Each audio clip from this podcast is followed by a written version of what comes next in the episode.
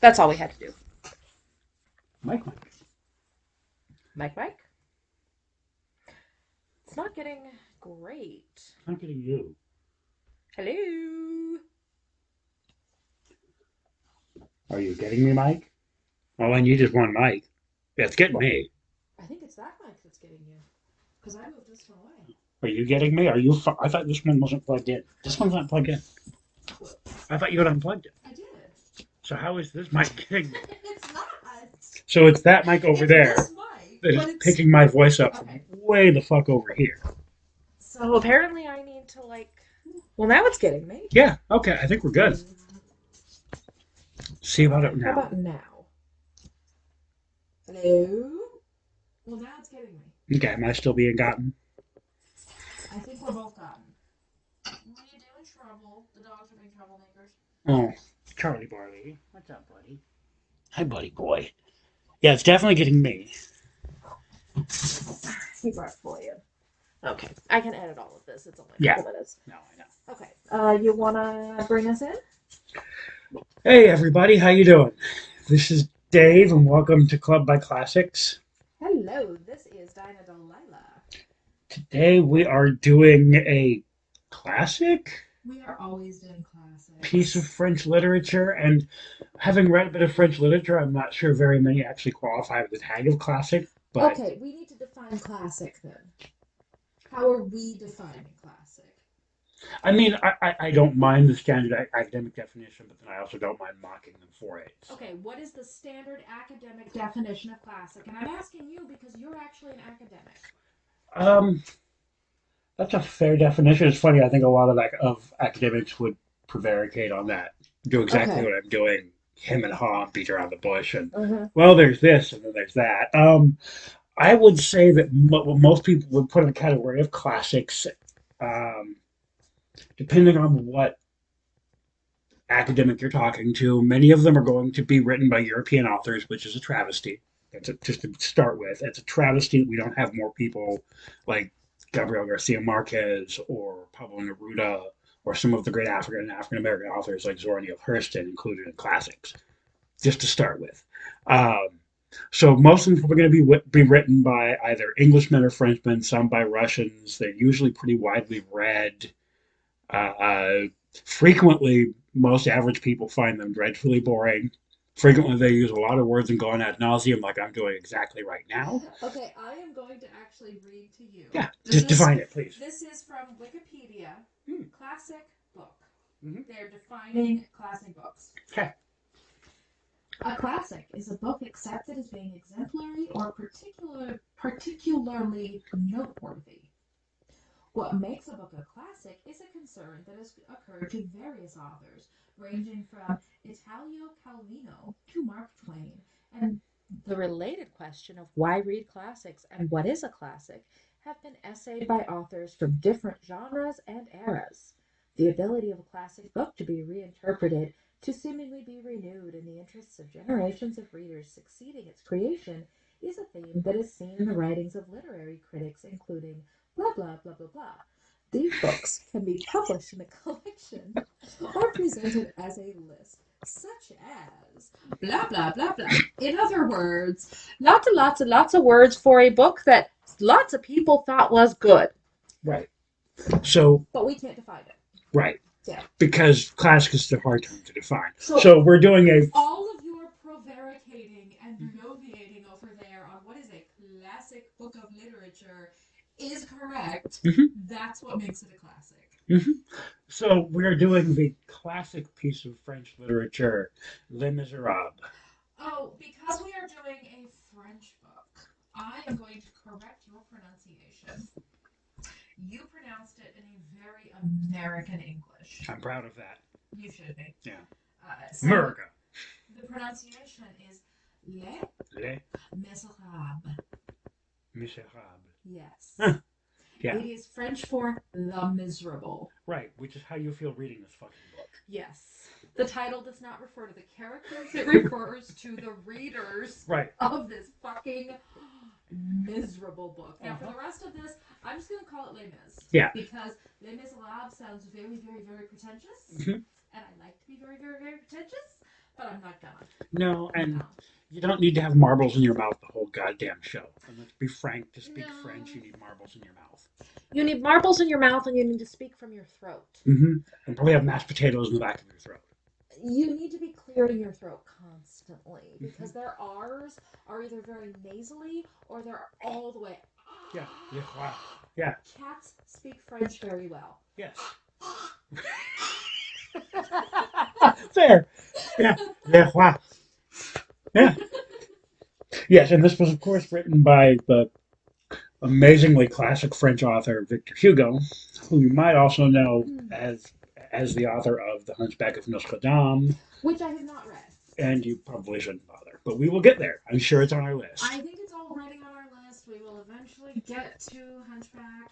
And again, the Hunchback of what? Notre Dame. Notre Dame. Mm. Yes, you have to. Notre Dame. You have to really get that. Like Yeah, you're that's- Cat.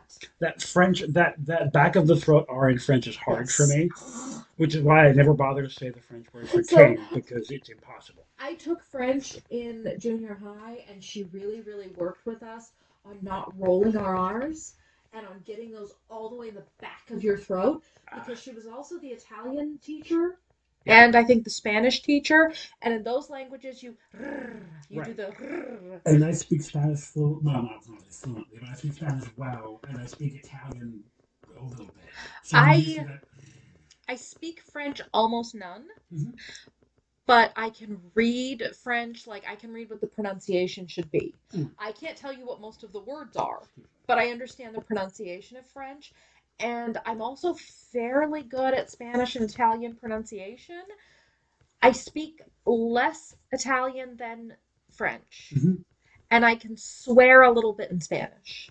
Which, by the way, speaking of trilling your R's, that is also my advice for if you want to sound like a Wookiee, yawn and trill your R. I would rather speak Wookiee. Same. Yeah. Anyways, we are we're, we're prevaricating and bloviating, so we don't have to get talking about this awful fucking novel.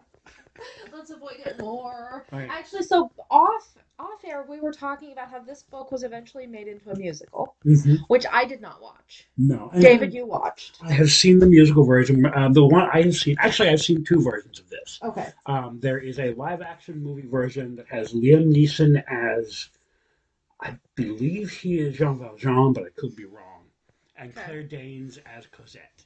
Ooh, Claire Danes. And it was not a. That movie is not terrible. Okay. It's not one that I have rewatched since I saw it the first time. Okay. But having gone into it thinking, ugh, Les Mis, it's a musical, because just to, to preface, I hate music. I think musicals are the stupidest fucking thing. Don't sing me the plot, tell me the plot, act the plot. I happen to like musicals Okay. in general, not always, but Okay. in general, live shows. I do like a musical. Uh, I don't care for them. And then the musical I've seen is the one from, oh God, it's probably 15 years ago now, with Hugh Jackman as Jean Valjean. Yeah, I think it was Uh, like ten years. I think it was around 2015. I think it's older than that. I think it's Oh. closer to 2008. Oh fuck, I'm old. Yeah. Okay. Um, and uh, Anne Hathaway as Cosette. And Who I love. Who she's great. Yes. I, I have not seen her in that role. Yeah. But I mean Anne Hathaway. Yeah.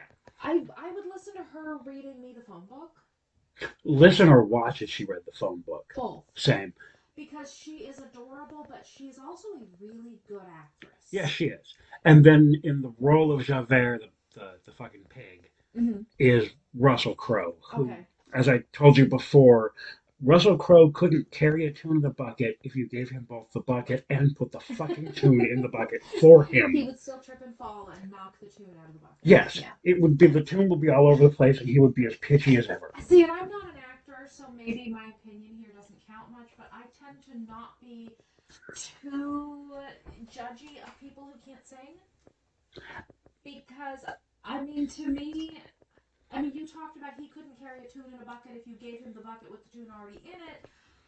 I would drop that bucket long before you handed it to me. And see, I'm not, I'm not, I'm I not, don't sing. I'm not making a claim to be Pavarotti. You know, I am making a claim that I cannot carry a tune. but I have been playing music for the vast majority of my life and have sung a little bit. I'm not a great singer, I but can't hear the difference between a C and a D. or B? I mean, you're a lesbian, of course you can't hear the D.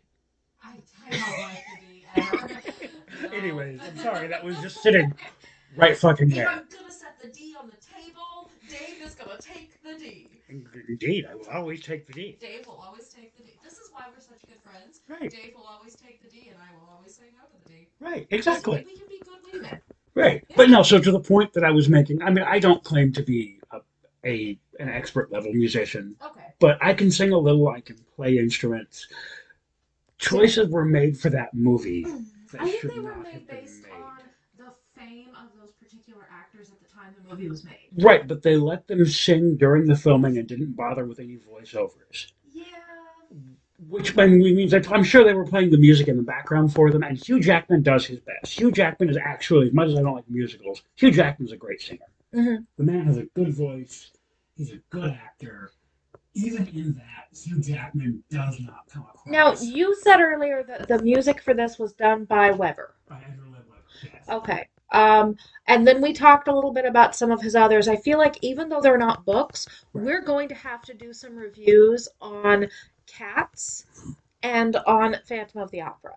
See, that one I would watch with you again. I saw a musical version of that from, my guess it was the one that was made early 2000s. There was one that was made a theatrical version for, for movie theaters. Okay. I've seen that. And it was not terrible, but I just So- don't care for music. I was not thrilled with the theater, like going to the movie theater version Okay. Of that, I was like, yeah, that's fine. That's a perfectly good musical, whatever. I grew up on the music. I knew all of the songs already. Okay. But I wasn't thrilled when I went to see it live. Uh, a few years ago, it came to Portland, and Mm-hmm. my wife bought me tickets. Which I'm going to tell a little story here. Go, go I for have it. a story, and I'm going to tell the story. You're a better storyteller than Kerouac. Go. I am a much better storyteller than Kerouac. Listen to the last episode, you'll understand. Um, so, my wife had bought these tickets Mhm. and she wanted to surprise me. She knows that I have an attachment to the musical because of my mother, who I was extremely close to. Right. And my mother had passed away by this point, and because she knew about this attachment, she went out and she bought this cute little treasure box, like little tiny, tiny treasure box, like something you will put on your dresser and you might put a few rings in a tiny, tiny treasure box. Right. I love box. I love little treasure boxes. I really do. I have several of them. Sure. So she went out and bought this cute little tiny inexpensive treasure box, and then she took some cardstock white paper, thick, thick cardstock, Okay. and cut it and folded it into the shape of the mask from Phantom. Holy fuck. And then she, I- I'll show it to you later. I still have this. That's the only thing in that little box. I still have the box and the little ma- mask Okay. and just put that little paper mask into the box. That's all. And then she brought it home, and it was like my birthday or Mother's Day or something. Uh, it must have been my birthday because it was there was only a present for me, so it must have been my birthday and not like Christmas. Right. She brought it home. She hands me this little box, and I open it, and then I'm like, "Oh, cute little treasure box!" And she's like, "No, open the box." And I open it, and I was speechless because this is Phantom of the Opera, Right. and I'm like, "No, no, no, no! You did not buy me Phantom tickets because it's coming to Portland, and we had talked about it, and I'm like, I don't want to spend that kind of money. Those are, you know." The box seats are like fifty bucks a ticket. right. I don't want to spend that. It's- No, we have to drive all the way to Portland. That's like an hour and a half. Right. We'll have to get a hotel because we're old and we're not driving back at night. And no, just, just no. We're just no. We're not gonna do that. Uh, yeah, I think our sound has gone out. Um, Huh. shit. Fuck, you were in a flow. I was, Oh, there, there it is again. There it is. I think the uh, thing is blocking it. Okay. So Anyway, so I open this little box and it has the, the little mask in there, and I'm like, no, no, Right. Right. no. And she says, yes. And then she hands me an envelope with the tickets in it. The tickets were like fourth row, I think, fifth row. I mean, we're talking right up in the front. Oh, she got you like These are like fourth or fifth row. orchestra pit tickets. These are- right down. Orchestra tickets. Oh my god. These are you can touch the actors kind of tickets. Mm. These are like $150 a ticket and they're center. These are like sixth row, or not even sixth, like fifth row center. Oh, Yeah, we're talking, I think they were like C, no, they were like D, D or E. So so four or five. four, five. These are way up front, center row Oh, tickets. oh, that's awesome. So of course we dress up because we're going to fucking Phantom, Right. which I always dress up to go to the theater anyway. Yeah, fair. We go to Portland, we and then so have you ever seen Phantom? No, well, well, only in, in the movie. Okay, so there is a at the beginning, well not at the beginning, there is a scene in Phantom where um the uh, chandelier drops. Yeah. Okay. It drops on the audience. Oh, that's so cool. We were sitting directly under the chandelier as it drops. Oh, that's so cool. And the people on the stage are acting, obviously, but they're, if you watch the show, they're gasping Right. as it drops. And so it's this dramatic scene. Oh, that's And cool. we are right there. It was amazing. Just amazing. That's incredible, and not at all too so amazing. to, you know, that was a wonderful story, and I love listening to you tell a story. But we've spent 16 minutes here, and I think we've talked about Les Miserables twice for You know, about to 30 know that seconds. it made us miserable. Yes. Okay, so let's let's uh, first. What is the basic storyline of Les Miserables? So, the way that I recall it being laid out, and I think you've probably gone more into this than I have recently, because I only got about halfway through. Okay. Um, it's based around three and a half ish main characters. Mhm. Uh, Jean Valjean, who is sort of the main protagonist, Yes. who is at the beginning of the novel in a French work colony because he has stolen a loaf of bread. Oh, Actually, that no. comes out In the later. beginning, he has just gotten out of. Or the he's work just getting colony. out of He is the never work colony. in jail in this book. Right, he's just getting out of jail as, Yeah. the, as the novel So starts. Jean Valjean is the main character. Um, But throughout the story, he meets this woman Fantine. Eventually, he takes care of her daughter Cosette. Yeah. He is throughout the entire story being pursued by a police officer. Uh, Inspector Javert. Javert, thank Yeah. you. So that is the premise of the story. Is you're following this character Jean Valjean as he turns his life around after being a criminal. Right, and the backdrop of this is that he was put into prison somewhere either during the Napoleon, one of the Napoleonic ru- reigns, and by Napoleonic I mean Napoleon the First, not Louis Mhm. Napoleon. So he was put into prison for I think it was like fifteen or seventeen years for Mhm. stealing a loaf of bread, Yes. and this entire story is over the backdrop of two of the three French revolutions. Yes. Uh, And it actually takes place over those revolutions. right, right over the top. of Um, both of it them. gets into some details even of uh, the Battle of Waterloo at one point. Comes into this. Right, right, because that sets up the backstory of Cosette's first fucking the master of the house. whose name We're gonna I get don't there. remember. We will we'll get there. Right. Uh, so as the story opens, um, first of all, the preface. yes. The preface of this book is the length of a paragraph written in one sentence. Yes. That tells you everything you need to know about this book. Yes. That, that, that's everything about Victor Hugo. Yeah. He, that's the way he writes. He writes incredibly detailed. So the first two chapters are about a priest, a monsignor. uh, He he's some kind of upper level priest. Right, a Catholic guy. Yeah. Catholic guy, he's not like a priest, he's above a priest, but not a cardinal. They give him a title, I forgot the title, I just call him the priest throughout here. I don't know. Uh, it spends chapter one and chapter two talking about his finances. Yeah. His finances. Right. Now, just to be clear, this character is not a main character in the book. No. No, he figures in very briefly. And when I say we talk about his finances, I mean we have a list. Mhm. We have two chapters that are a list of things like on the left side rent and on the right right side $300. We have lists, Yes. Physical No. list written out. story, just list Yeah. of his finances. Yeah. For two fucking chapters. for two. yeah. Two goddamn fucking chapters Yes. of his finances. Mm-hmm.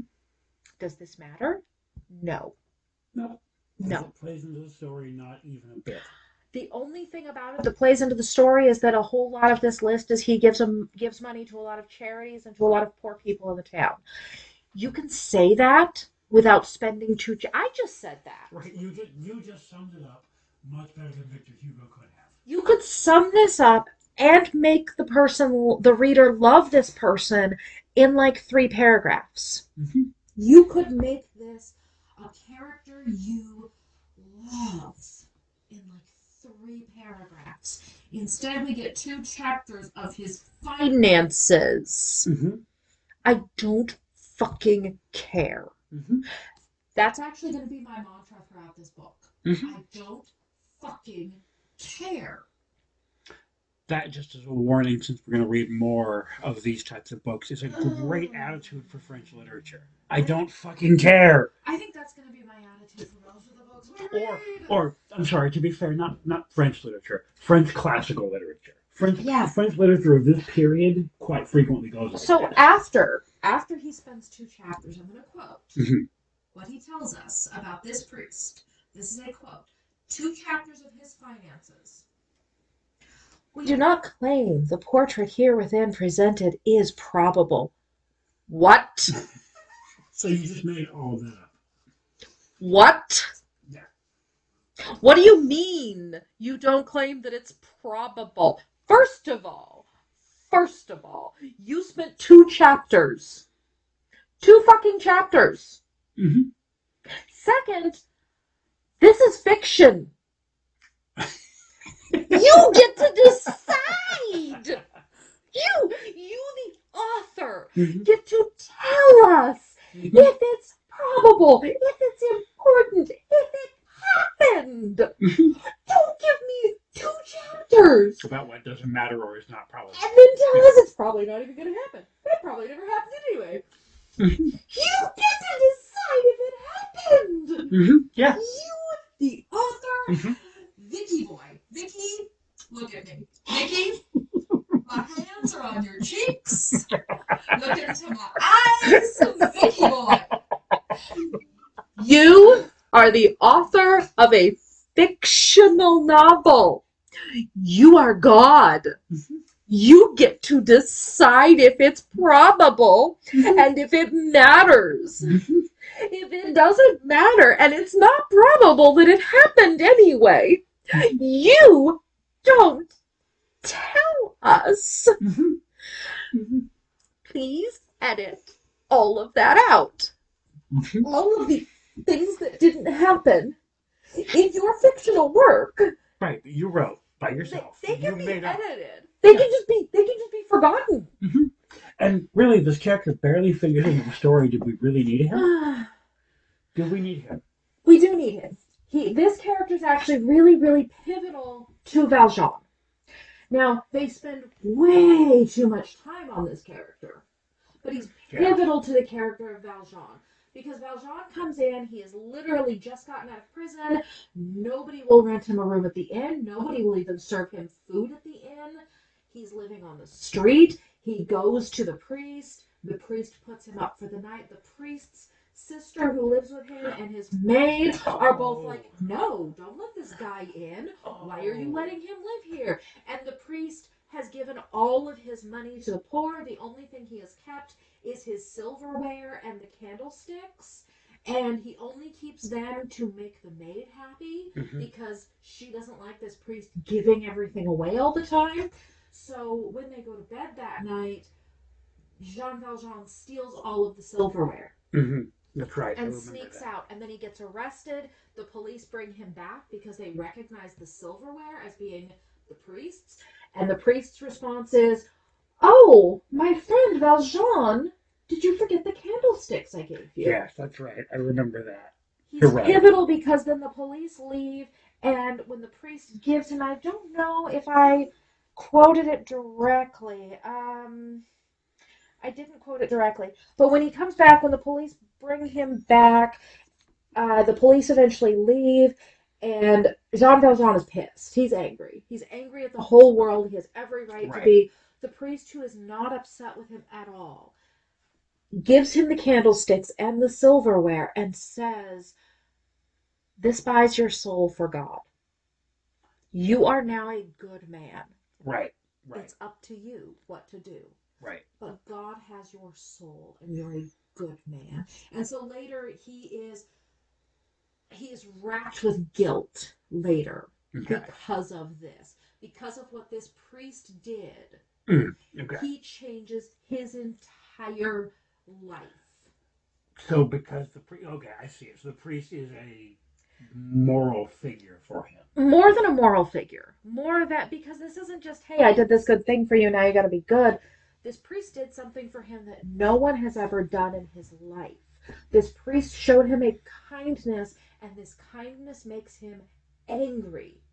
And he has to deal with the Oh. anger. Oh, right. Of this kindness that this priest did for him, and in his anger over this kindness, He's sitting under a tree, and a small boy walks by and drops his coin, and without intending to, Valjean steals this boy's only coin.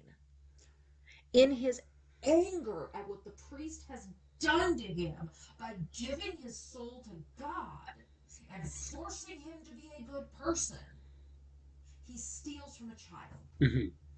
And he stands there in his anger for hours after the child leaves and then realizes that he's just stolen from a child and didn't even realize it and spends the rest of his portion of the story. It says that every time a child from Savoy comes to the town that he later goes to, he brings this child. He, he eventually goes off and becomes the mayor of a town. He becomes Mhm. incredibly wealthy. Right. I He remember builds that. a business that makes the town wealthy, and he's Right. giving his money to the poor. Right. And every time a child from Savoy comes near the town, they have the townspeople have instructions to bring this child to him, and he gives this child money and tries to inquire about where the little boy is that he stole from.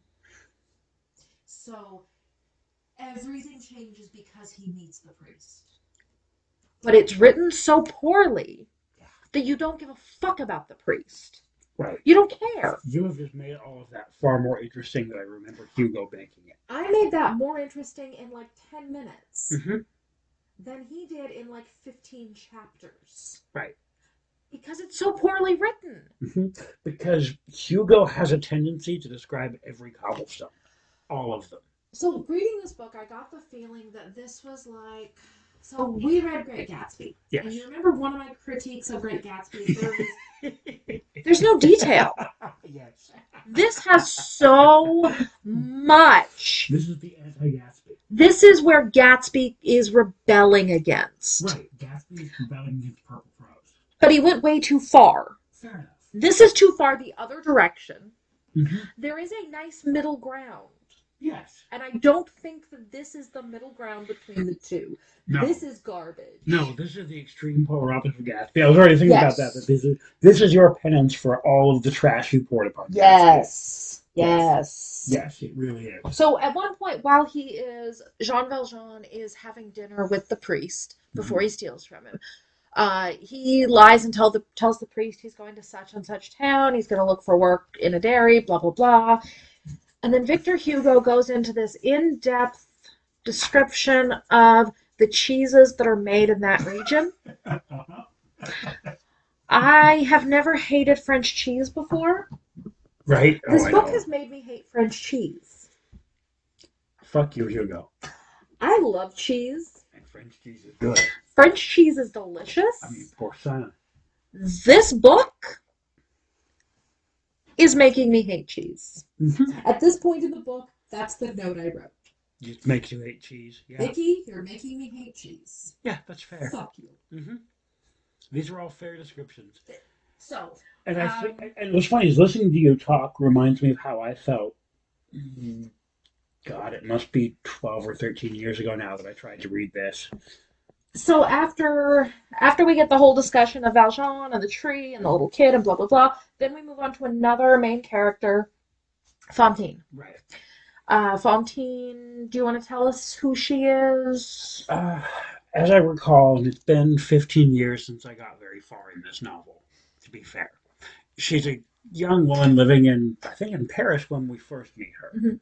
Um, meets a young man who, as I recall, gets her pregnant and then just ghosts her, to use a very modern Yes. version of it. So Fantine is described as being beautiful and naive. She's Mhm. described as being very young.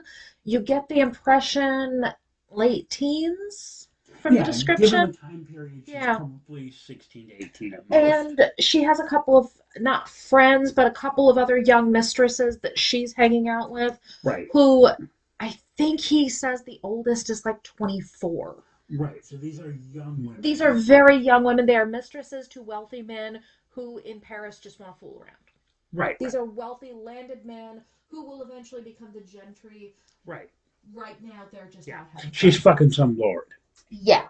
Uh, so at one point, uh, she and these two women go with the guy that she is seeing and his two friends. They go on a day trip out kind of to the countryside. And there is a scene where um, they're, they're walking through some garden and they see this beautiful plant. And Hugo tells us that it's a plant that has just arrived from India and that he doesn't know what the name of the plant is. Okay. You wrote the book. Yeah. Fair. You wrote the Yeah. book. Make it the fuck up. Give us a name. Yeah. G- You invented this. Name a plant. Mhm. Na- David, name a plant. Lotus. There you go. We now have a lotus. Yeah. it's a tower lotus. Don't write a book and tell me you don't know the name of the plant.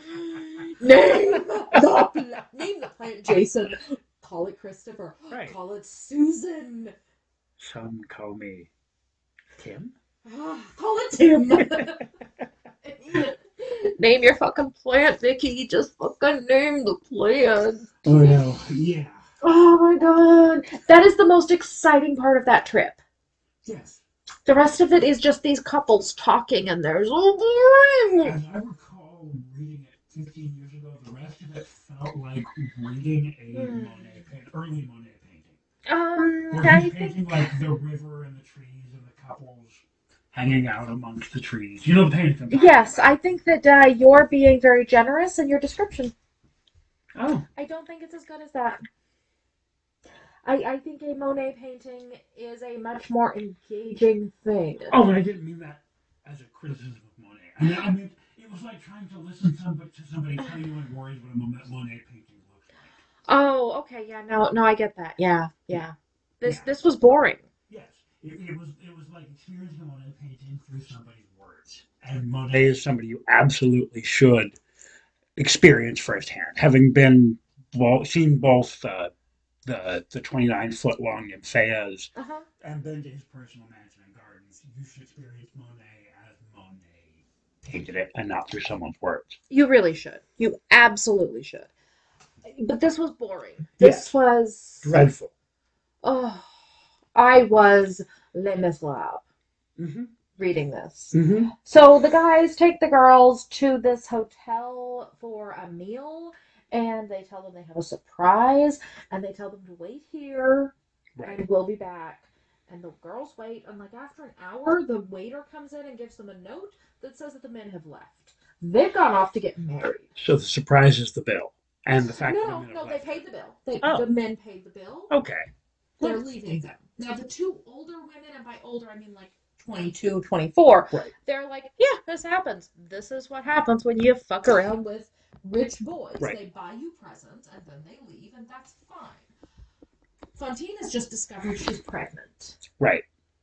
and is devastated because she thinks this man is in love with her, and he's not. And Right. she is pregnant, and it's the 1800s, and you can't be a single pregnant woman in the 1800s, even in France. No. Even in liberal France. Yes. So at this point, I don't even care that she's pregnant. I, I don't care about her. No. I- I don't care about her. I don't care about her even as the story goes on, as I recall. Uh, it doesn't go on for her for much longer No, it because doesn't. we catch up to her the next chapters three years later. Right. and she has come into a small town and she has a daughter who she calls Cosette. Yeah. Do you remember the description of her name? No, not really. Hugo goes on to tell us what her real name is, that Cosette is um, a nickname that her mother has given her. Okay. And Cosette is not a French name, Cosette is a French nickname. Right. And he goes on to tell us for like four paragraphs. Graphs about her real name and why her mother calls her Cosette instead of whatever the fuck her real name is, and just goes on and on and on. Vicky, honey, honey. Just name her Cosette. Yeah, I don't need. just, ju- you Yeah. wrote the book you get to name the characters Does he? just just tell us The characters don't exist on their own. just just tell us her name vicky Yeah. you you can stop with her name and if this is something that was not a common name that's okay too Mm-hmm. you can just invent a fucking name He just- can. invent it do you know the name jennifer was invented by shakespeare it was invented it did not exist Huh. shakespeare invented a name He invented an English version of Guinevere. He did. Huh. He invented a name. You can do that. Just invent the name, sweetie.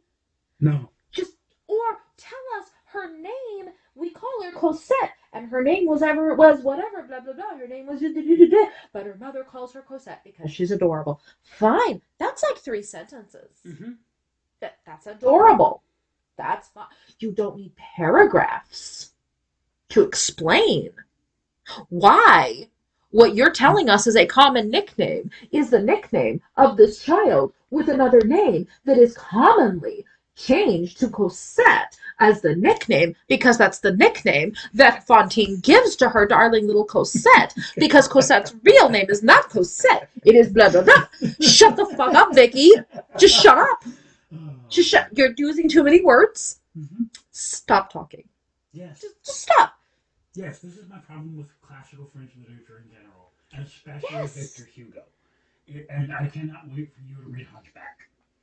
So then Fantine meets this woman who Mhm. has two small children about the same age as Cosette, and they chat for like five minutes, and then she decides that she is going to pay this woman to take her child. hmm this point, she doesn't even know the woman's name.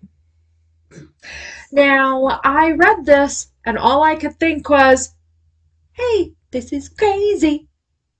But you're a mother. Take my baby. oh my god! Yes.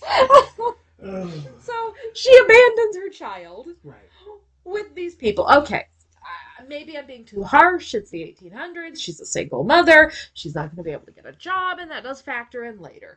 But these are fucking strangers. Mm-hmm. hmm hmm So of course they turn Cosette into basically a slave, Right. Because they hate her. Mhm. And throughout the whole book, Hugo tells us that she isn't as pretty as the family's biological children. So why do they hate her? She's not as pretty. Why do they hate her? That's a woman's only value in this time period. Why do you hate her so much? He doesn't tell us No. just that they do. Yeah. Just that they, Mm-hmm. hmm and that's it. Yes. So, uh, Fantine goes to this small town where she used to live. She gets a job in a factory. The guy who owns it is named Madeline. Uh, he is super generous. He takes care of the poor. He's invented some new way to manufacture something or other that has revitalized the town.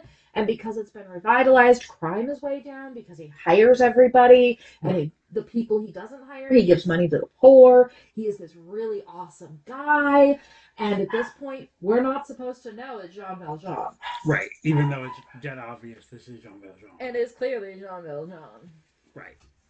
But Vicky doesn't think we know that. Yeah. He doesn't think the reader has figured that out yet. So Well, but most of the people he was writing for were inbred French nobility, I mean, okay, but so most of them would have been like Jean Valjean turns into a good person. Him was criminal.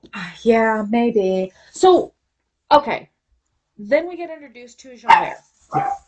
Javert, tell us about him.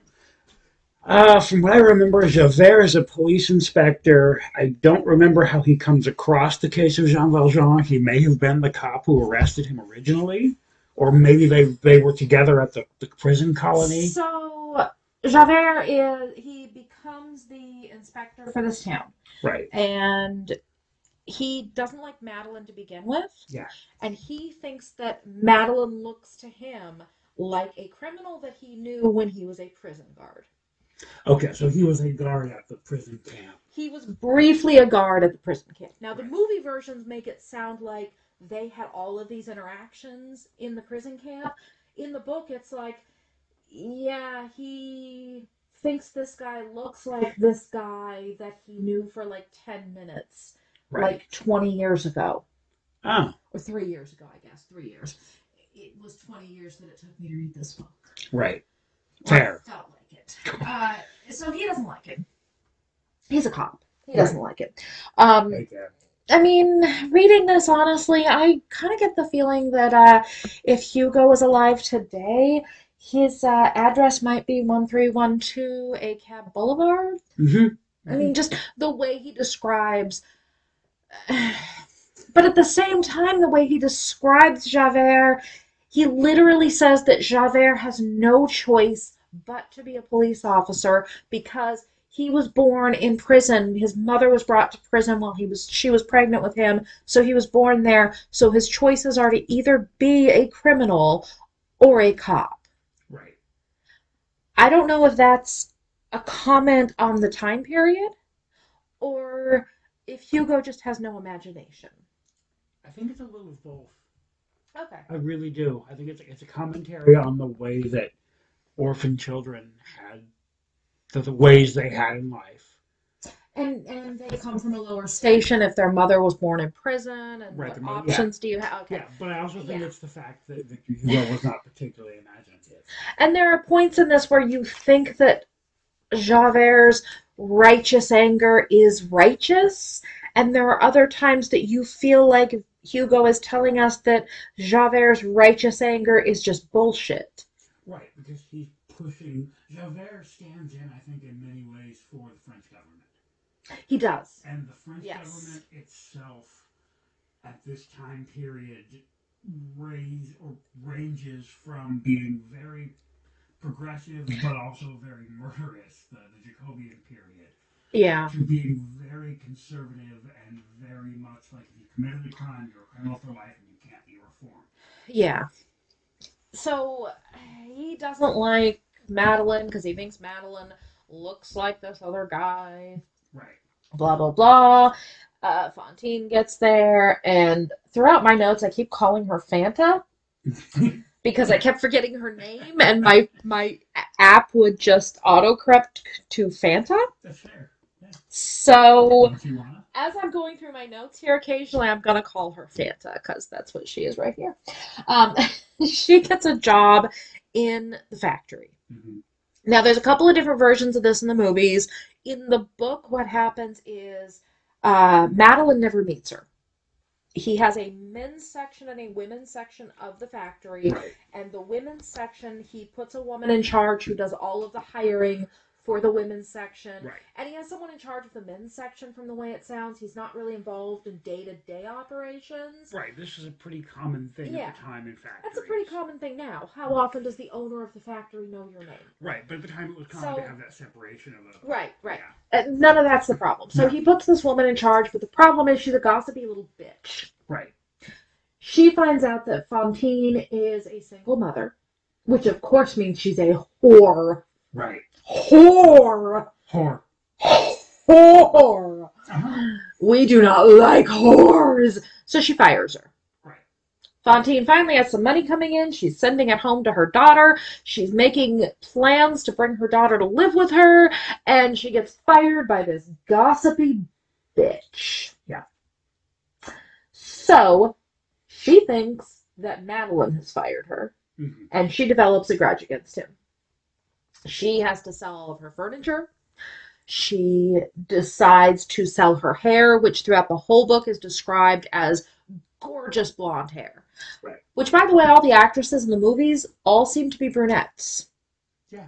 But she is described as having gorgeous blonde hair throughout the whole book Right. and beautiful white teeth. She also has to have her teeth pulled and sell those. Mhm. So now she is toothless and has incredibly short hair and has to start prostituting herself to get any money at all to even live on. The people who have her kid are sending her demands for more money, making up claims about how her daughter is sick when she's not. And she is prostituting herself and she has been lowered down to. And honestly, the, the uh, description of her as being becoming a prostitute um, I I have it here. Let me. Uh, no, it's not that one. Um, what is the history of Fantine? It is society purchasing a slave. From whom? From misery. From hunger, cold, isolation, destitution. A dolorous bargain. A soul for a morsel of bread. Misery offers, society accepts.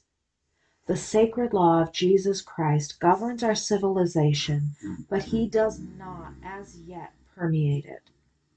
It is said that slavery has disappeared from European civilization. This is a mistake. It still exists. But it weighs only upon the woman, and it is called prostitution. That feels like a very early socialist passage. it is extremely socialist and extremely feminist. Yes. I, I mean, most of it, it's like, okay, fine, whatever, fine, whatever. But then you say, yeah, yeah, slavery has disappeared from European civilization. Blah, blah. This is a mistake. It still exists, but it weighs only upon the woman, and it is called prostitution. He isn't judging her for being a prostitute. No. He is judging society for forcing a woman Right. to become not become a prostitute because prostitution is bad, but you are forcing this woman to be at this point in the book homeless Right. and freezing, desperate to care for her child. Yeah. The only thing left is to lower herself to the point where the high society men fuck her, throw money at her, and then make fun of her in the streets because the next scene. A man who has paid her for sex repeatedly is verbally abusing her in the street, and when Yeah. she fights back, she's arrested. Yeah. That could be amazingly written, Yes. It's just not. and it's not. No. It's not. No. He he belabors points. He beats them to death. Yes. And so, quite frankly, I think we can skip this with. So, Javert figures out who Jean Valjean is, persecutes him, chases him from that town. as I Yes, recall. and Fantine dies. and Fontaine So dies. before she dies, uh, she gets arrested. Uh, he pays for her to get out. Uh, Right, none of this is all that important. important. it's just that, Uh, She dies. yeah. And on his travels away from Javert, Oh, they're so boring. and they're so long, Jean Valjean comes across by happenstance, by random happenstance, the tavern where Fontaine's daughter is being raised. Before we get to that, Yeah. there is a passage Okay. that is two chapters long. We We're talking about the Battle of Waterloo. Um, it is incredibly detailed. Mm-hmm. So at this point in the book, I already hate French cheese. Yes. which is sad because I love cheese. Then he starts going into the Battle of Waterloo, which happened. This is the section of the book titled Cosette Yes. starts with the Battle of Waterloo Mhm. that happened like 20 years before she was born. Right. He spends like two chapters discussing discussing what they ate for breakfast. Yeah. Discussing Napoleon's breakfast at Mm-hmm. Waterloo. Mhm. It I is remember it. so boring that I hate the Battle of Waterloo now. What was the purpose of this whole two chapter? I section? love history. Mhm. I think war history is fascinating. Battles in history like Waterloo are fascinating to Yes. read about until Victor Hugo writes them. and there's a point to that entire two chapter section that he doesn't The reveal. entire Mm-hmm. until the point very end. is the last two paragraphs of Yes. those two chapters. And it's simply that. Mm, There's a guy who's picking the pockets of the dead men after the battle, and it turns out he is the guy who is now taking care of Cosette. Right. He's Cosette's adopted step Father, foster father, whatever. Right, whatever you want to call him. Garbage! In in the, the colloquy of the musical itself, he is the master of the house. Yes. And is a complete asshole, as is his wife. So, we're almost an hour in. Yeah, and we're not Now- even halfway through the book. I didn't finish the book. I only got halfway through the book. Yeah. So, I think what we're going to do is we are going to leave the story here. Okay. and we're going to leave our listeners wanting more. Unlike Victor Hugo, yeah. Who leaves his listeners wanting less. lots less. So this is only like 25% of the book. So I work. It's funny. I recall this now. When I first read this book on Kindle or whatever years ago, it was fifteen hundred pages, Oh, and I made it like seven hundred pages in. Oh. This is a book that could be three hundred and fifty. Yeah. So, okay, one more thing at the very, very end. Yeah. The very, very end of that whole section. Mhm. Whole section. You get introduced to the guy, I don't even remember his name, who we now realize is the foster father of Cosette. It says that Jean has been arrested, but they're not going to tell us. We're going to pass rapidly over the details. What? Yeah, now we're passing rapidly over the details. Wait, wait, wait. You just spent two fucking chapters telling us in boring detail about the Battle of Waterloo, and you're going to pass over the details of the main character of the book being arrested? Yeah. What? Yes, What? yes. Why? What? Because this is Victor motherfucking Hugo. No, no. The, the details you pass over are what Napoleon ate for breakfast. He's not a character in the book. Tell us. You don't want to know that he had uh, three oof hard boiled. I don't care about his oofs. I don't care about his oofs. Fuck his oofs. All right. Napoleon's oofs. So we're never Yes. going to finish the story, but we should definitely come back later and talk about this again. we will come back and finish the last part of what I read, Mm-hmm. Mhm. which was not We're gonna the have book. to make this yeah a part two, but should we club at least what we talked about? Oh so yes, far? let's club this book. go ahead. Um, so this one, I think that we need to shove it into a cannon Mm-hmm. and shoot it into the Battle of Waterloo until it hits Victor Hugo in the head Uh-huh, uh-huh. and he dies and never writes again. You know, I would give this one a very, very solid and honorable five. This is absolutely Okay, yeah. terrible and should be beaten to death.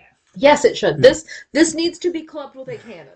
Yeah. Can we club it with a cannon? Yes. we At the can. Battle of Waterloo. Yes. With cheese. Yes. With French cheese.